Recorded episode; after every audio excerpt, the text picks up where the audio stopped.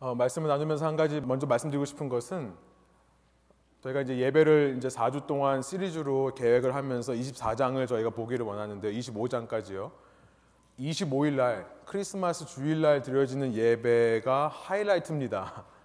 그래서 그때를 위해서 지금 저희가 이 24장의 내용을 좀 공부를 하고 있는데요. 조금 지난 시간 또 오늘 좀 성경 공부 같으실 수 있으세요. 그래서 조금 어려울 수도 있습니다만 저희가 점점 빌드업돼서 다음 주 또 그 다음 주 메시지에서 좀 더 은혜를 더 받기 원하고요. 그러나 오늘 이 시간에도 이 말씀을 통해서 우리에게 하나님께서 말씀하시는 메시지가 분명히 있을 거라 믿습니다.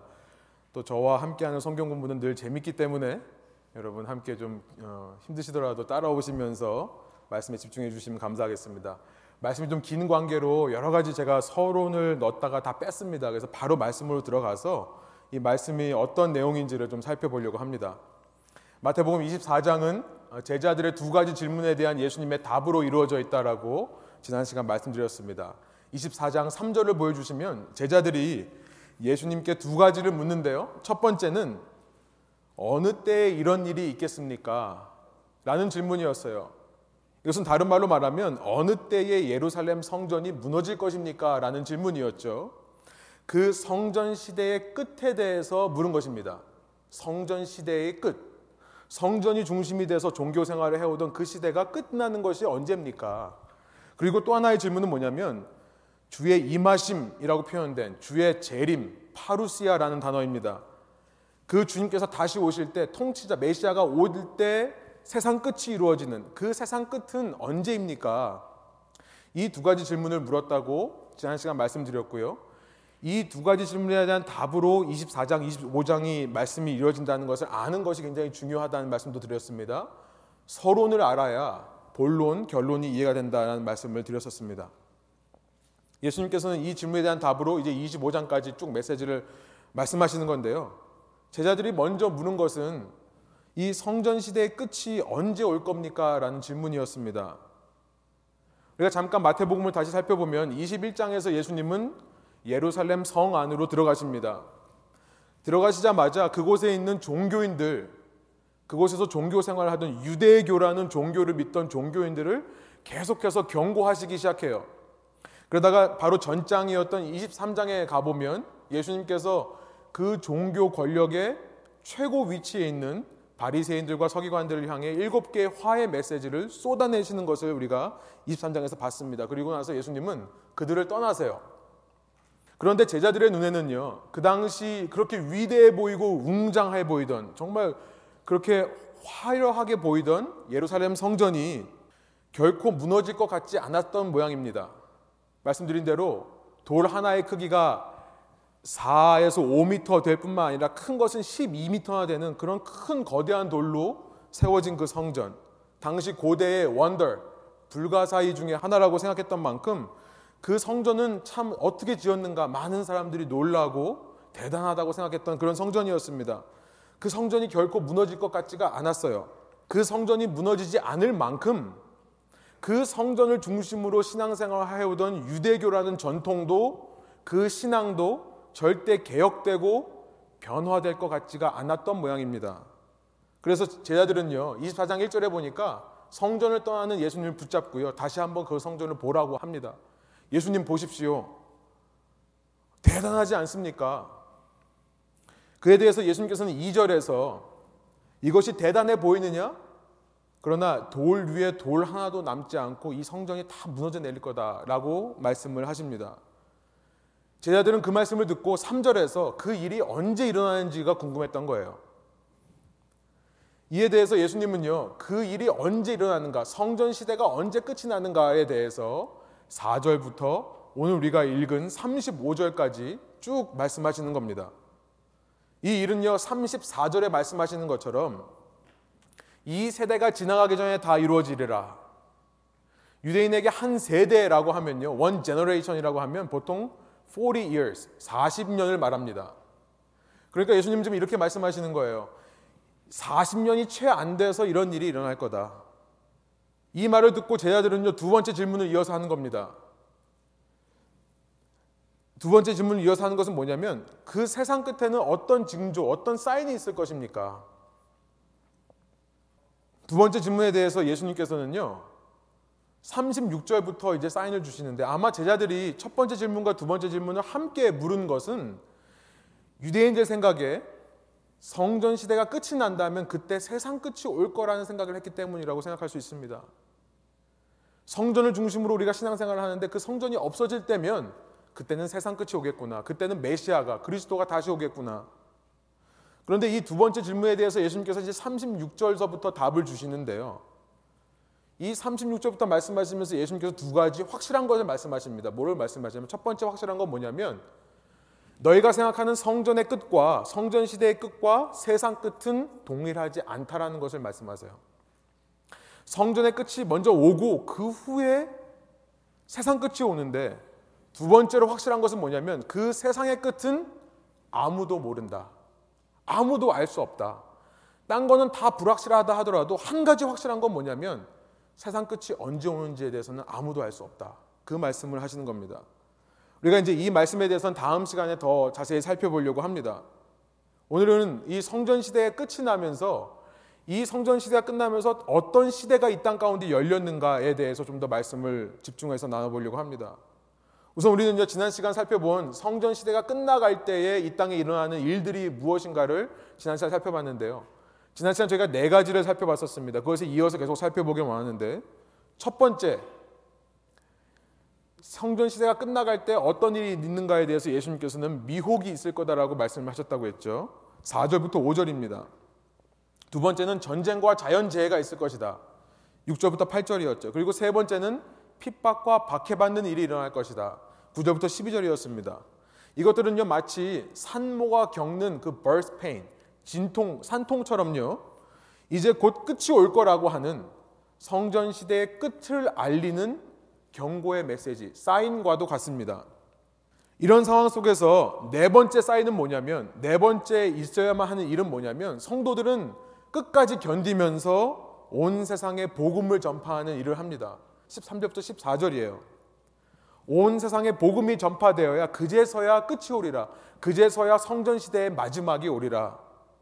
당시 성도들이 로마령 구석구석을 다니면서 교회를 세우고 전도하는 일이 먼저 있어야지 그 후에 성전이 무너질 것이다. 라고 말씀하셨던 것입니다. 그러고 나서 다섯 번째 일이 오늘 본문 15절부터 22절에 나와 있습니다. 우리 시간상 15절과 16절만 한번 읽어보기를 원합니다. 우리 한번 한 목소리 읽어볼까요? 그러므로 너희가 선지자 다니엘이 말한 바 멸망에 가증한 것이 거룩한 곳에 선 것을 보거든 읽는 자는 깨달을진저 그때 유대에 있는 자들은 산으로 도망할지어다. 벌써부터 어렵습니다. 15절을 보니까 다니엘이 말한 바 멸망에 가증한 것 이것을 알려면요 저희는 다니엘을 알아야 됩니다. 예수님께서는요 지금 다니엘이라는 선지자가 실제로 존재했었고요. 그 다니엘이라는 선지자가 이 선지서를 남겼는데요. 그가 예언한 말씀 중에 멸망의 가증한 것에 대한 말씀이 있다라는 것을 유대인들로 하여금 다시 한번 remind하게 떠올리게 합니다. 다니엘서는요 1장부터 12장까지 되어 있는데 그 반으로 딱 나누면요 1장부터 6장까지는 우리가 어렸을 때 주일학교 통해 Sunday school 통해 들어봤던 다니엘과 세 친구들의 이야기 1장부터 6장까지는 역사 이야기로 되어 있습니다. 그런데 7장부터 12장까지는요 그 바벨론에서 포로 생활을 하던 다니엘이라는 선지자가 하나님으로부터 받은 환상 계시를 적어 놓은 것으로 되어 있어요. 특별히 9장은요. 다니엘서 9장을 보면요. 바벨론에서 다니엘이 있으면서 그가 하나님의 말씀, 당시 유대인의 말씀이라고 하면 구약 성경이거든요. 구약 성경을 구해서 읽습니다. 읽다가 예레미야 선지자가 쓴 예레미야서를 읽어요. 그 예레미야서를 읽다가 보니까 예레미야 선지자가 포로 생활이 70년이면 끝날 것이라는 것을 예언했다는 것을 발견합니다. 그 말씀을 묵상하던 다니엘이요. 하나님께 기도를 하기 시작합니다. 하나님, 예레미야에게 말씀하신 약속하신 이것을 하루속히 이루어 주십시오. 우리 민족이 저지른 죄를 용서해 주시고 이 일이 반드시 일어날 수 있도록 인도하여 주십시오. 무너졌던 예루살렘 성전이 다시 세워지게 하여 주십시오라는 기도를 해요. 이렇게 예루살렘 성전이 다시 세워지게 하라는 기도를 하고 있는 순간에요. 하나님께서 가브리엘이라는 천사, 하나님의 메신저를 보내서 다니엘에게 말을 합니다. 예루살렘은 분명히 그 성전은 회복될 것이지만 일정 기간, 허락하신 기간 동안만 회복이 되고 그 이후에 또 파괴될 거라는 예언을 하세요. 그것이 다니엘 9장 26절, 27절에 나와 있습니다. 제가 한번 읽어볼게요. 환상이기 때문에 좀 어렵습니다. 여기 나오는 숫자들은 어떤 상징적인 의미가 있는 것이기 때문에 실제로 여기 지금 62일에 62 weeks라고 되어 있는데요. 어, 이것이 실제 62주를 말하는 것인지는 확실하지 않습니다. 그러나 어떤 기간 동안에 이 62주 동안에 성전이 완공되고요. 그 62일에가 지난 다음에 기름을 부어 세운 왕이 부당하게 살해되고 아무도 그의 임무를 이어받지 못할 것이다. 한 통치자의 군대가 침략해 들어와서 성읍과 성전을 파괴할 것이다. 홍수에 침몰되듯이 성읍이 종말을 맞을 것이다. 피할 수 없는 전쟁이 끝까지 계속되어 성읍이 황폐하게 될 것이다. 세 번역이 이렇게 번역하고 있습니다. 그리고 나서 27절에 이런 말씀을 해요. 침략하고 들어온 그 통치자는 뭇 백성과 더불어 한 일해 동안에 일주일 동안에 굳은 언약을 맺을 것이다. 그리고 일주일의 반이 지날 때에 그 통치자는 희생 제사와 예물 드리는 것을 금할 것이다. 그 대신에 성전의 가장 높은 곳에 흉측한 우상을 세울 것인데 그것을 거기 세운 사람이 하나님이 정하신 끝날을 맞이할 때까지 그것이 거기 서 있을 것이다. 여기서 흉측한 우상이라고 되어 있는 이 단어가요. 오늘 본문 15절에서 예수님께서 말씀하신 멸망의 가증스러운 것이라는 단어와 원문상으로 똑같은 단어입니다. 똑같은 단어예요.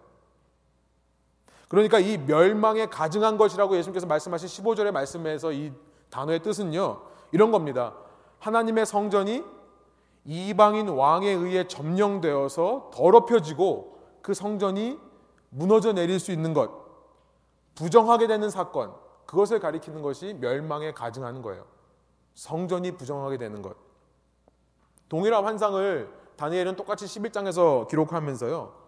좀 더 구체적으로 그 왕이 누군가에 대해서 얘기를 합니다. 한 북방 왕이라고 되어 있는데 이 북방 왕이라는 것은 그리스의 왕을 말합니다.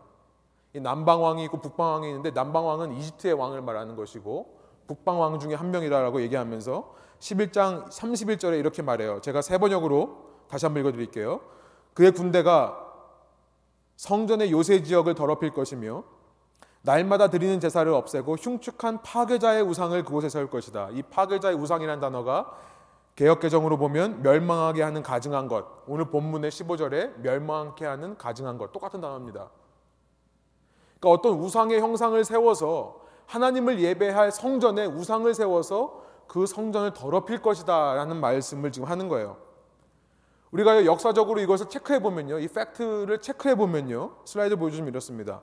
다니엘이 이 환상 계시를 받은 다리오 왕 1, 첫 해라고 되어 있는데 9장 1절 11장 1절에요. 이 다리오 왕 첫 해라는 것은 계산해 보면은 주전 522년입니다. 이때 이 계시를 받았어요. 그러고 나서 360년 대략 한 360년이 지나서 주전 167년에 실제로 그리스의 안티오커스라는 왕이 안티오커스 에피파네스라고 하는 4세입니다. 이, 이 왕이 와서 실제로 성전 안에 들어가서 유대인들이 그토록 부정하고 더럽게 여기는 돼지의 이 피를 받아서요 성전에 뿌리는 일을 합니다. 성전 안에 있는 모든 기구에다가 그 돼지의 피를 뿌리는 일을 해요. 정결한 성전을 부정하게 만드는 일을 합니다. 그리고 나서요 그곳에 제우스, 주스라는 신의 그리스 신의 신상을 세웁니다. 그렇게 3년 동안 성전이 더럽혀지고 성전에 그 우상의 신상에 서 있는 그 시기에 유대인들이 참지를 못하는 거예요. 참다 참다 참지를 못해 3년 만에 반란을 일으키는 것이 마카비, 마카비 왕조의 반란입니다. 유다 마카비라는 사람이 그 그리스 군대와 싸워 이겨버립니다. 그리고 나서 예루살렘을 점령하고 164년서부터 거의 100년 동안 예루살렘을 중심으로 해서 마카비 왕조, Hasmonean Kingdom이라고 하는 유대인의 왕조로 회복해서 다스리는 일이 실제로 있었습니다. 그리고 나서요. 63년에 되면 이 Hasmonean 왕조가 끝나게 되는데요. 이 Hasmonean 왕조, 이 마카비 왕조를 물러가게 하고 다시 예루살렘을 점령한 나라가 로마입니다. 그래서 이때부터 주전 63년부터 지금 예수님의 시대까지 이 이스라엘이라는 나라, 유대인들은요, 로마의 식민 통치를 받고 있는 거예요. 아무튼 이것이 역사적 배경입니다. 심지어 바벨론도 이 안티오커스와 같은 이런 무례한 일을 행하지 않았습니다. 포로로 잡아갔던 바벨론도요 성전을 더럽히지는 않았습니다. 유다인의 역사에 있어서 씻기지 않는 상처가 되는 것이 바로 이 안티오커스 에피파네스라는 이름이에요. 치욕스러운 사건이었기 때문에요. 유대인들은 다니엘이 말한 멸망에 가증한 것이라고 하면 아마 치를 떨었을 거예요. 무슨 말인지 아니까요. 그런데 지금 마태는 뭐라고 말씀하십니까? 예수님은 뭐라고 말씀하십니까? 똑같은 일이 반복될 거라고 말씀을 하시는 거예요. 똑같이 한 이방인 왕이 와서 이 성전을 더럽히는 일이 일어날 거다. 성전 시대가 끝나갈 때 이런 일이 벌어질 거다는 것을 말씀하십니다. 그래서 마태는요, 이 일이 똑같이 반복될 거니까 읽는 자는 깨달으라라는 말을 여기다가 새겨 넣은 것 같습니다. 과거의 일을 말씀하신 게 아니라 앞으로 일어날 일을 말씀하는 거기 때문에 깨달아라. 그때가 다가오면요. 그렇게 이방인의 왕이 또 예루살렘을 쳐들어와서 예루살렘을 더럽히려고 하는 일이 발생이 되면 17절부터 뭐라고 말씀하십니까? 우리 시간 없어 읽지는 않겠습니다만 보여주시면 지붕 위에 올라간 사람은 내려가라고 되어 있고요. 다시 집 안으로 들어가서 물건 가질 생각하지 말고 빨리 도망해라. 밭에서 땀을 흘려 일하느라고 겉옷을 벗어온 사람들은 겉옷 가지러 가지 말고 그냥 도망하라고 되어 있습니다. 그날에 임신한 여인과 갓나아기를 키운 여인은 도망하느라고 아주 고생고생을 할 거다. 혹시라도 겨울에 이 일이 일어나지 않도록 기도해라. 혹시라도 안식일에 이 일이 일어나지 않도록 기도해라. 왜냐하면 안식일에는 유대인은 일정 정해진 거리만 걸어갈 수 있거든요. 그러니까 도망을 못 가잖아요. 예수님께서는 이 일이 반드시 일어날 것이고 굉장히 사람들에게 큰 영향을 주고 사람들을 크게 두렵게 할 것이기 때문에 경고하시는 것입니다. 실제로 예수님의 이 말씀으로부터 채 한 세대가 지나지 않아서 40년이 안 되어서 슬라이드 보여주시면 주후 66년 유다라는 사람이요 우리도 한번 마카비처럼 다시 한번 예루살렘 왕국을 회복해 보자 라는 마음으로 반란을 일으킵니다. 여러분 그때 로마 황제 네로의 장군이었던 베스퍼션이라는 사람이 있어요. 베스퍼션이라는 사람이 유다가 반란을 일으켜서 다시 한번 이스라엘 왕국을 만들자고 하니까 예루살렘 성을 둘러쌉니다. 둘러싸서 모든 음식과 물의 공급을 차단시켜요. 그러면서 둘러싸고 있습니다. 계속. 이 사람들이 스스로 행복하고 나올 때까지 기다리는 거예요. 그게 언제까지 이어지냐면 67년, 68년, 69년까지 이어집니다. 68년이 되어서 그렇게 군대가 둘러싸고 있던 그 베스퍼션 장군이요. 갑자기 본국으로 돌아가야 되는 일이 생깁니다. 네로 황제가 스스로 자살했기 때문에 그래요. 지난 시간 말씀드린 대로 로마 안에서 처음으로 내전이 일어납니다. 1년에 왕이 네번 바뀌는 결국 네 번째 왕으로 베스퍼션이 왕이 됩니다. 그러고 나서 왕이 되자마자 69년에 가장 먼저 한 일이 뭐였냐면 자기의 군대가 둘러싸고 있는 예루살렘을 함락시키라는 명령을 내립니다. 자기 아들이었던 티투스, 타이러스라는 왕을 보내서요. 그때는 군대 장관이었습니다. 자기 아들 티투스를 보내서 70년에 이제 예루살렘을 함락하는 것이 실제로 이루어지는 일인 역사적인 일입니다. 근데요. 이렇게 3년 동안 3년 가까이 예루살렘을 군대가 둘러싸고 있었기 때문에요. 예루살렘 안에는 먹을 양식이 없었습니다. 그래서 전승에 의하면 사람들이 전해져 내온 이야기에 의하면 예루살렘 안에 있던 사람이 먹을 게 없다 보니까 자신의 대변을 먹었다라고 하는 그런 전승이 있고요. 심지어 어린 아이를 삶아 먹었다라고 하는 기록까지 있을 정도로 어려움을 겪었습니다. 그렇게 어려워진 상황에서 티투스가 공격을 해서 그런지 전쟁은 단 5개월 만에 끝이 납니다. 5개월 만에 예루살렘 성전은 다 무너져 내리고요. 돌 위에 돌 하나도 남지 않고 다 무너져 내리는 것입니다. 그 로마 군대가 오히려 예루살렘 성벽을 무너뜨리고 점령에 올 때요. 이 성 안에 있는 사람들은 오히려 그것을 기뻐했대요. 너무나 먹을 것이 없어 죽어가다가 차라리 우리가 해, 먹을 것에서부터 해방됐다라고 말할 정도로 어려움을 겪었다고 합니다. 이제 우리는요. 예수님의 21절, 22절의 말씀이 이해가 돼요. 한 우리 한번 한 목소리 읽어볼까요? 21절, 22절이요. 이는 그때에 큰 환란이 있겠습니다. 창세로부터 지금까지 이런 환란이 없었고 후회도 없으리라. 잠깐만요. 여기서 예수님께서 뭐라고 말씀하십니까? 이렇게 예루살렘이 어려움을 당한 적이 없었다. 이전에도 없었고 이후에도 없었다. 근데 재밌는 사실은 뭐냐면 이후가 있다는 거예요. 예루살렘 성전이 무너지는 게 세상 끝이 아니라는 것을 확실하게 알게 되죠. 예루살렘 성전이 무너져도 이 이스라엘 역사는 계속해서 이어진다는 것을 말씀하는 거죠. 그러면서 22절 이렇게 말씀하십니다. 그 날들을 함께 한번 읽어볼게요. 그 날들을 감하지 아니하면 모든 육체가 구원을 얻지 못할 것이나 그러나 택하신 자들을 위하여 그 날들을 감하시리라. 무슨 말입니까? 티투스 황제에 의해서 단 5개월 만에 그 성이 함락된 겁니다. 그래서 그 안에서 아직 채 도망가지 못하고 죽어가던 택하신 자들이 구원을 얻었다. 오히려 성전이 무너짐을 통해 구원 얻은 자가 있었다는 말씀을 하고 있는 것입니다. 여러분 다섯 번째 성전 시대의 끝을 알리는 그 사인이 무엇인가?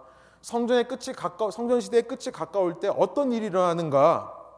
여러분 너무나 당연한 일이지만요. 멸망에 가증한 것. 다른 말로 말하면 성전 자체가 무너져 내린다는 것을 우리가 알게 되는 것입니다. 성전 자체가 무너지는 것을 말씀하시는 거예요. 그렇죠. 너무나 당연한 말이죠. 성전이 무너지니까 성전 시대가 끝이 나는 거겠죠. 성전 시대가 끝이 됐다는 사인 중에 하나는 뭐냐면 이렇게 성전이 더럽혀지고 성전이 무너지는 것이다라는 것을 말씀합니다. 과거 안티오커스의 때와 같이 예루살렘이 이방인 군대에 의해 짓밟히고 그 성이 무너져 내릴 것을 예언하시는 거예요. 또다시 성전이 더러워지는 멸망에 가증한 것이 일어날 것이다. 그때가 일어나면 너희는 뒤돌아보지 말고 빨리 도망해라. 산으로 도망해라 라는 말씀을 하시는 거예요. 그런데요, 여섯 번째로 이렇게 성전이 무너져가는 시기에 어떤 징조들이 일어나는가를 보면요. 23절부터 24절. 이렇게 성전이 위협받는 시기, 이 성전의 시대가 끝나는 때가 되면요. 사람들이 스스로를 그리스도라고 미혹해서 이전보다 미혹이 더 심해질 거라는 말씀을 하십니다.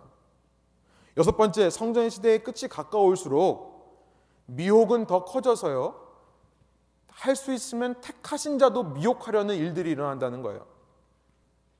할 수 있으면 택하신 자들도 미혹하는 일이 일어난다. 다른 말로 말하면 적그리스도의 세력이 일어난다는 것을 말씀합니다. 23절부터 24절 우리 한번 한 목소리로 같이 한번 읽어볼까요? 그때 사람이 너에게 말하되 보라 그리스도가 여기 있다 혹은 저기 있다 하여도 믿지 말라. 거짓 그리스도들과 거짓 선지자들이 일어나 큰 표적과 기사를 보여 할 수만 있으면 택하신 자들도 미혹하리라. 여러분 그리스도가 온다면 메시아께서 다시 이 땅에 오셔서 주님의 왕국을 새로운 주님의 나라를 회복하시는 때가 쉽게 말하면 세상 끝이 온다면 여러분 그것은 모든 사람이 다 알 수 있는 일로 임할 것입니다. 예수님께서는 그래서 27절에 보니까 인자가 임할 때는 성전 시대의 끝이 아니라 세상의 끝이 올 때는 그것은 번개와 같을 것이다. 번개가 동쪽에서 번쩍해서 서쪽으로 가는 것처럼 순식간에 모든 일이 일어날 것이고 모든 사람이 하늘을 보고 있던 모든 사람이 알 수 있는 그런 일도 올 것이다 라고 말씀합니다 28절에 보니까요 죽은 시체, 주검이 있는 곳에는 독수리가 모인다 무슨 말씀을 하는 겁니까?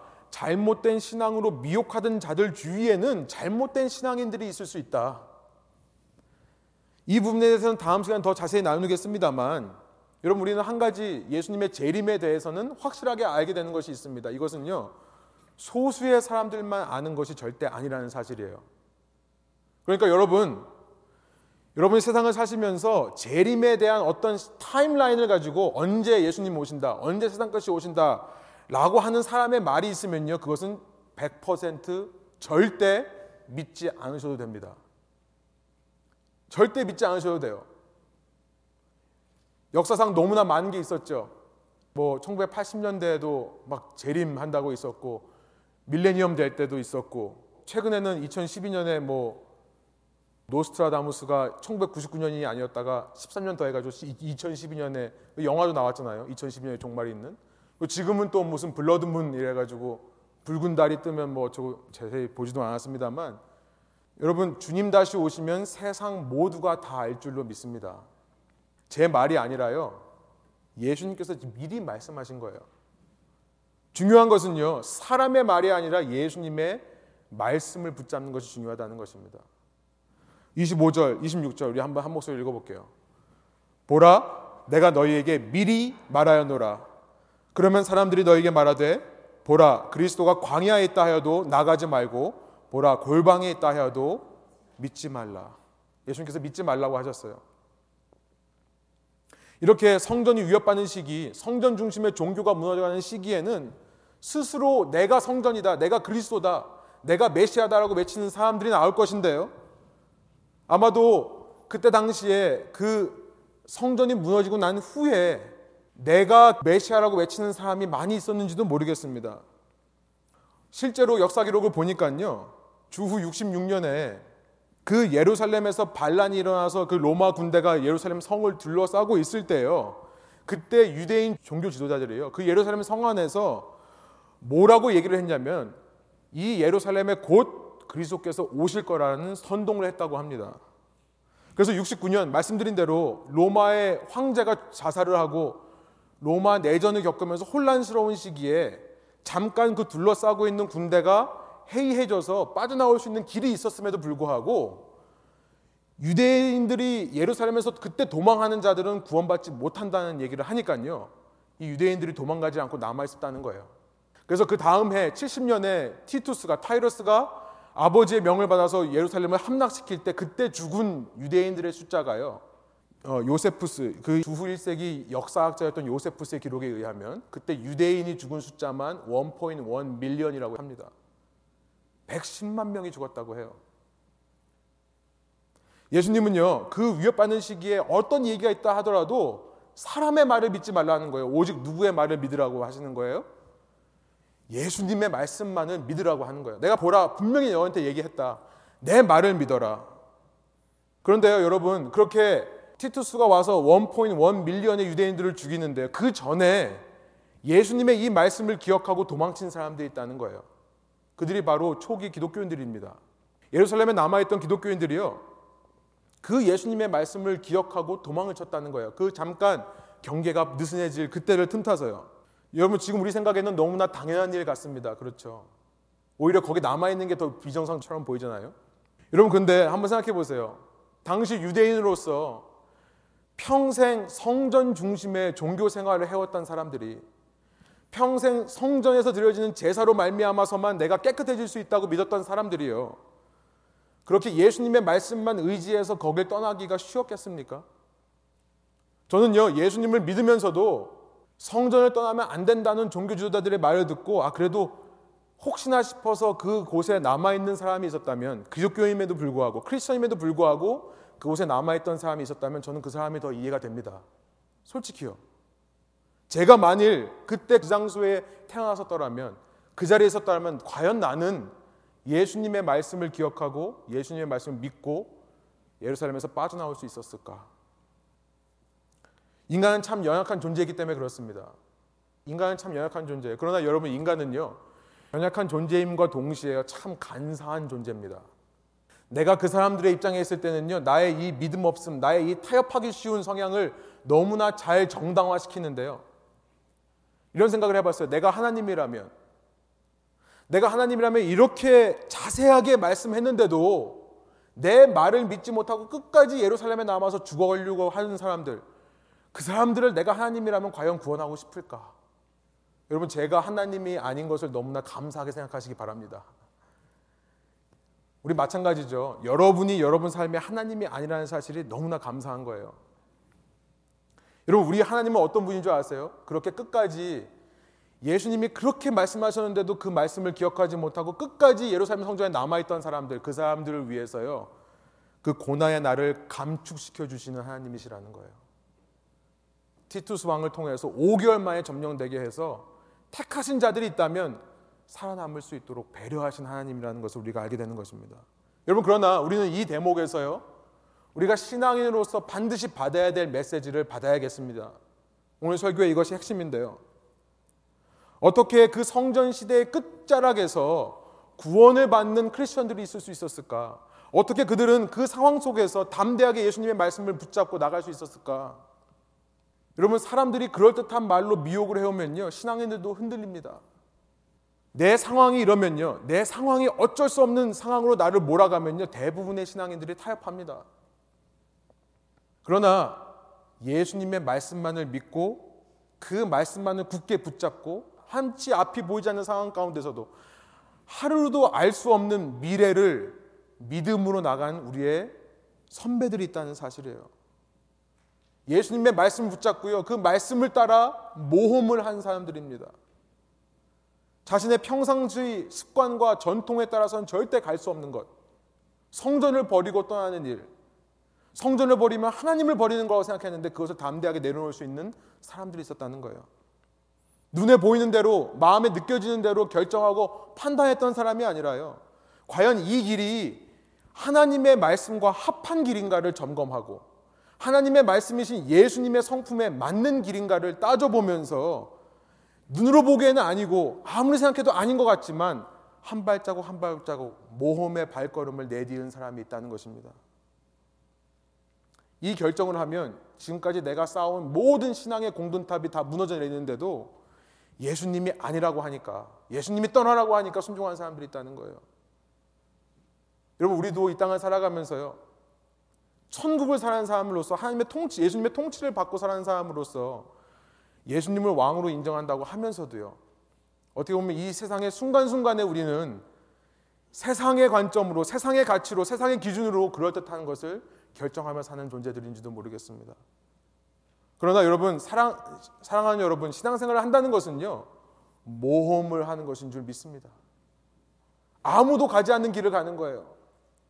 모험이란 세상의 가치, 세상의 기준, 세상의 상황, 사람의 말을 떠나서요. 오직 하나님의 말씀, 말씀이신 예수님만을 따라 사는 결단인 줄 믿습니다. 이것이 여러분 믿음의 정의입니다. 우리가 믿음이 있다고 할 때는요. 지식적으로 교리적으로 예수님께서 우리를 구원하시고 우리 죄를 대신 사해 주셨다는 것을 동의하는 것에서만 멈추는 것이 아니라 실제 우리의 삶에 그 말씀대로 나의 삶을 던져보는 것. 그 말씀이 이끄시는 대로 가보는 것이 믿음의 정의인 줄 믿어요.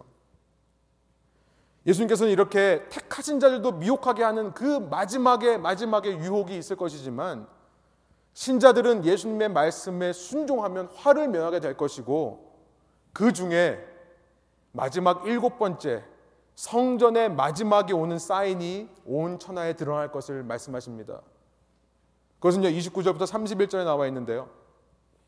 결론적으로 말씀드리면 30절에 그 사인을 예수님께서 인자의 징조, 인자의 사인이라고 하기 때문에 저도 그렇게 이름을 붙여봤습니다.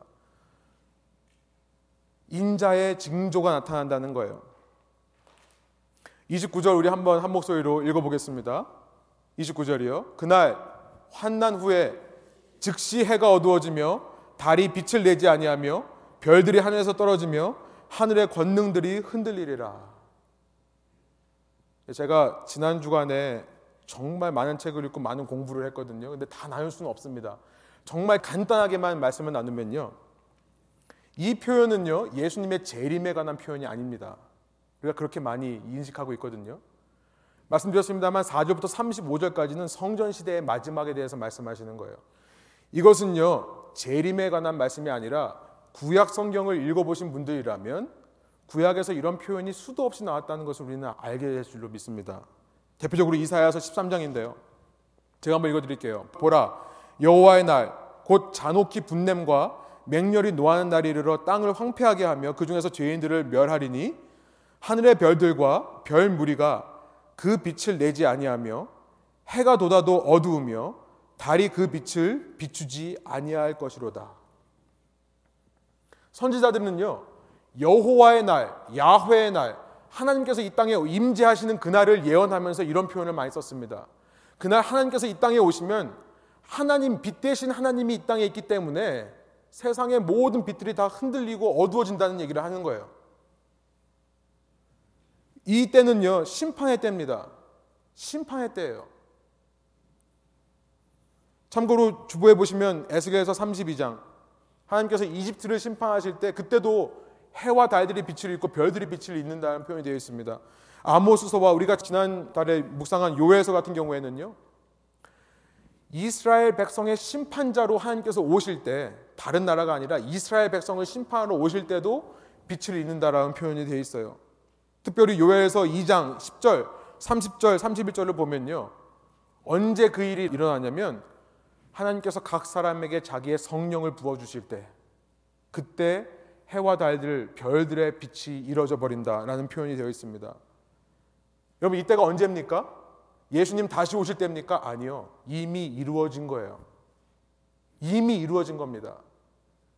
여러분 마태복음 27장 보면요. 45절에 예수님께서 십자가에 달려 섰을 때요. 제 3시부터 제 9시까지 그러니까 우리말로 하면 오후 12시부터 오후 3시까지요. 온 땅에 뭐가 임했다고요? 어둠이 임했다고 해요. 어둠이 임했다는 얘기를 씁니다. 실제로 어두워졌다는 걸 수도 있지만 바로 이 얘기를 하는 겁니다.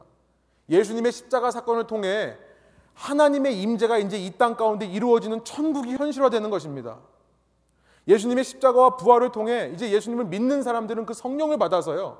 각 사람에게 영이 부어지고요. 이 땅에서 천국의 삶을 살아가는 천국 통치의 시대가 시작된 겁니다. 그에 대한 사인으로 이 세상에 있는 빛들이 그 빛을 잃어가는 일들이 일어나는 거예요. 그 이야기를 하시는 겁니다. 29절은요. 이 땅에 이미 임하신 천국 통치에 대해 말씀하시는 줄로 믿습니다. 그래서요. 슬라이드를 보여주시면 이 모든 일들은요. 그러나 30절로 가보면요. 예, 30절 보여주셨네요. 예, 그때에 인자의 징조가 하늘에서 보이겠고 이렇게 되어 있습니다. 인자의 징조가 보인다. 이 인자의 징조가 뭔가 뒤에 있습니다. 인자가 구름을 타고 능력과 큰 영광으로 오는 것 이것을 인자의 징조라고 얘기합니다. 여러분 우리가 보라 주님 구름 타시고 나팔 불 때에 다시 오시래 우리 이 찬양을 많이 불러가지고요 이렇게 인자가 구름을 타고 능력과 큰 영광으로 오는 것 그러면 우리는 자꾸 재림을 생각해요. 이것은 재림을 얘기하는 것이 아니라 예수님의 이 땅에 오심과 십자가 부활 하늘로 올라가셔서 신자에게 성령을 내려주시는 이 사역을 통해서 이 땅에 천국이 임하는 것을 말씀하는 것입니다. 여러분 제 말이 아니라요. 예수님께서 이미 마태복음에서 수도 없이 이 표현을 하셨어요. 마태복음 10장을 한번 보여주시면 10장 22절부터 23절에 예수님께서 이렇게 말씀하셨습니다. 열두 제자를 부르시고 둘씩 전도를 보내시면서 하시는 말씀이에요. 너희가 내 이름으로 말미암아 모든 사람에게 미움을 받을 것이나 끝까지 견디는 자는 구원을 얻으리라. 끝까지 견디라는 말씀을 똑같이 하시고서는요. 23절에 이렇게 말씀하십니다. 이 동네에서 너희를 박해하거든 저 동네로 피하라. 내가 진실로 너에게 이르노니 이스라엘의 모든 동네를 다 다니지 못하여 인자가 오리라. 예수님의 재림을 말씀하시는 겁니까? 아니요. 너희가 이 예루살렘의 이 유대의 이스라엘의 모든 동네를 다 다니지 못해서 이 땅에 하나님의 통치가 실현될 거다. 여호와의 날이 임할 거다. 믿는 자마다 각 사람에게 성령이 부어지는 그 날이 임할 것이다. 그 말씀을 하는 겁니다. 예수님은 거짓말 하신 것이 아니에요. 실제로 신자들이 이 땅에서 천국 백성으로 변하게 되는 새 시대가 열리는 것을 예언하서 말씀하신 겁니다. 16장 가보면요. 병화산 말씀을 하시기 전에 이 말씀을 하시죠. 진실로 너에게 이르노니 여기 서 있는 사람 중에 죽기 전에 인자가 그 왕권을 가지고 오는 것을 볼 자들도 있느니라. 예수님의 재림에 대해 말씀하시는 겁니까? 아니요. 이 제자들이 사도들이 살아 있을 때 이 땅에 하나님의 성령이 임하시고 교회가 생겨나고 천국이 회복된다. 그 말씀을 하시는 겁니다. 26장으로 가보면 예수님을 심판할 때 심판하는 자가 네가 유대인의 왕이냐? 예수님께서 이르시되 내가 말하느니라. 그러나 내가 너에게 이르노니 이후에 인자가 권능의 우편에 앉아 있는 것과 하늘 구름을 타고 오는 것을 너희가 보리라 하시니. 여러분 결국 이 하늘 구름을 타고 인자가 온다는 것은 다니엘서 7장에서 나오는 말씀인데요. 다니엘서 7장에서 심판자가 심판의 통치 하나님께서 심판자로 이 땅에 오실 때 짐승의 세력이 물러가게 되는 사탄과 악의 세력이 물러가게 되는 그 역사를 가리켜서 인자가 구름을 타고 오는 것으로 표현을 하고 있습니다. 그 말씀을 하시는 거예요. 무슨 말입니까? 예수님께서 십자가 죽으시고 부활하셔서 믿는 자들에게 성령을 부어 주실 때 그때 왕국이 회복되는 거다. 인자가 권능의 우편에 앉아 있는 것, 우리가 빌립보서 2장에서 고백하는 것처럼 그는 하나님과 동, 본체시지만 동등됨을 취할 것을 여기지 아니하시고 이 땅에 우리와 같이 낮아지셔서 우리보다 더 낮게 죽기까지 복종하셨으니 하나님께서 어떻게 하십니까? 그렇게 십자가와 부활의 능력을 베푸셔서 그를 하나님 보좌 우편에 앉히시는 거죠. 그래서 이제 그 예수님이 신자들의 삶을 통해 이 땅을 통치하게 되는 천국이 시작되는 겁니다. 모든 무릎이 그 이름 앞에 무릎을 꿇게 되는 그 시대가 이미 시작된 것입니다. 지금 그 말씀을 하시는 거예요. 그래서 정리해 보면요. 이것은 예수님의 뭐가 드러난다고요? 영광이 드러나는 것을 말하고요. 다른 말로 말하면요. 예수님의 말씀을 통한 통치가 드러나는 것을 의미합니다. 예수님의 말씀을 통한 통치가 드러나는 것을 의미해요. 시간 관계상 까라서의 말씀은 제가 짧게만 말씀드리고 하는데 근데 왜 30절에서 예수님이 그렇게 이 땅 가운데 임하실 때에 왜 사람들이 슬퍼하는가? 그때 땅의 모습 모든 족속들이 통곡하는가에 대해서 어, 스가랴서가 얘기를 합니다. 스가랴서는 시간 없으니까 그냥 말씀만 드릴게요. 그렇게 예루살렘을 하나님께서 쳐들어오는 이방민족부터 예루살렘 보호하시는데요. 그 보호하시는 것을 어떻게 하시냐면 9절부터 10절에 보면 예루살렘을 치러 오는 이방 나라들을 내가 그날에 멸하기를 힘쓰리라 하시고 나서 어떻게 멸하시냐면 이방 민족들을 어떻게 멸하시고 예루살렘을 보호하시냐면요. 내가 다윗의 집과 예루살렘 주민에게 은총과 간구하는 심령을 부어 주리니 그들이 그 찌른 바 그를 바라보고 그를 위하여 애통하기를 독자를 위하여 하나밖에 없는 아들을 위하여 애통하듯 하며 그를 위하여 통곡하기를 장자를 위하여 통곡하듯 하리로다. 예수님의 십자가 사건을 대해서 얘기하는 겁니다. 예수님의 십자가 사건이요.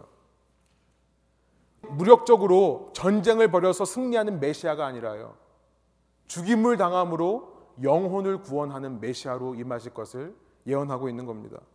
아무튼 29절부터 31절의 예수님의 말씀은요. 예수님의 말씀을 통해 이 땅에 예수님의 통치가 실현될 것을 말씀하시는 거예요. 성전 시대가 가까이 올 때 끝을 알릴 때 그때 드러나는 것이 있습니다. 아니 실은 성전이 무너지는 것보다 훨씬 더 몇십 년 전에 이 땅에 임했던 통치입니다. 그런데 그때까지 가려서 보이지를 않던 거예요. 성전이 있을 때에는 사람들이 성전만을 바라보니까 그 성전의 종교 중심의 신앙생활에 가려져 보이지 않던 현실이 성전이 무너지고 나니까 마침내 드러나는 거죠. 우리 시애틀에서 항상 비가 많이 오잖아요. 그런데 햇빛이 없는 걸로 착각하지만 해를 구름이 가리고 있기 때문에 해가 안 보이는 것처럼요. 그러나 구름이 사라지면 원래 있던 해가 보이는 것처럼요.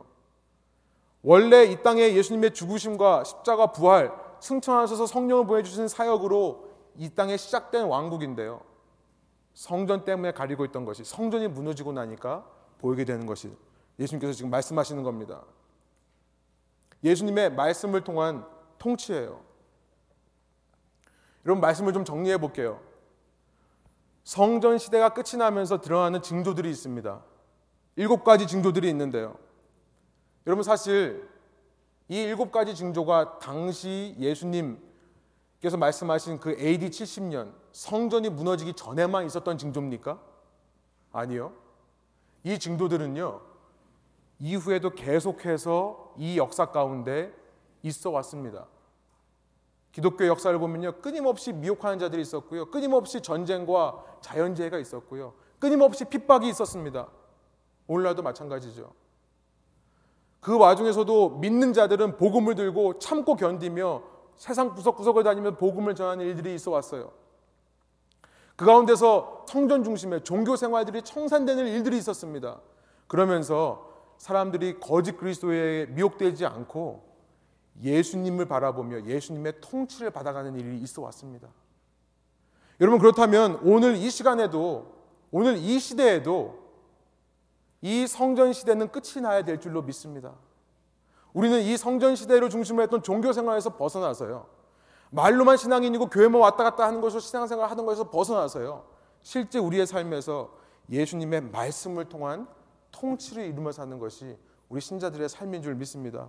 그래서 32절부터 예수님께서 이렇게 말씀하시는 거예요. 마지막 한번 보여주세요. 32절. 무화과 나무 비유를 배우라. 이 가지가 연해지고 잎사귀를 내면 여름이 가까운 줄 아나니 이런 사인들이 있다고 하면 이제 성전 시대가 막을 내려야 된다는 것을 너희가 알아라. 그런 메시지가 아니겠습니까? 33절 이와 같이 너희도 이 모든 일을 보거든 인자가 가까이 곧 문 앞에 이른 줄 알라. 우리 바로 집 앞에 예수님께서 문을 두드리시고 우리 안에 들어와서 우리의 통치자 되기를 원한다는 사실 깨달으라는 것을 말씀합니다. 내가 진실로 너에게 말하노니 이 세대가 지나기 전에 이 일이 다 일어나리라. 그리고 35절 우리 한번 한 목소리 읽어 볼게요. 천지는 없어질지언정 내 말은 없어지지 아니하리라. 여러분 결국요 우리가 몸담고 있는 세상은 언젠가 끝이 날 겁니다. 내가 죽든지 세상 끝이 오든지 이 땅은 끝날 거예요. 그런데요, 이 땅에서 영원히 변치 않은 것이 딱 한 가지밖에 없다라는 것을 말씀하십니다. 예수님의 말씀이에요. 하나님의 말씀이신 예수님. 여러분 인생을 사시면서 수많은 결정들과 수많은 문제들 앞에서 도대체 무엇을 붙잡고 그것을 결정하시고 그 문제들을 해결해 가십니까? 여러분 오늘 이후로부터는 우리 영원한 것 딱 한 가지 예수님의 말씀만을 붙들고 말씀이신 예수님의 성품에 합한 것인가 아닌 것인가를 분별하면서 이 땅에서의 삶을 결정해 나가시는 저와 여러분 되기를 소원합니다.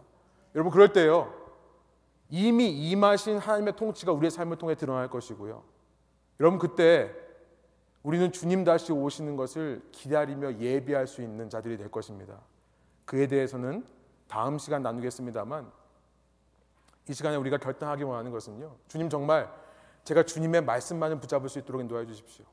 매일매일 말씀을 통해 묵상하고 말씀을 통해 주님의 음성을 듣는 것을 사모하게 하여 주십시오. 말씀이신 예수님의 성품의 성품을 알아서 그 성품을 합당하게 결정하며 작은 것 하나라도 그 예수님께 물어보고 예수님이라면 어떻게 했을까 결정할 수 있는 제가 될 수 있도록 인도해 주십시오. 그런 결단이 있는 저와 여러분 되기를 소원합니다. 함께 기도하시겠습니다.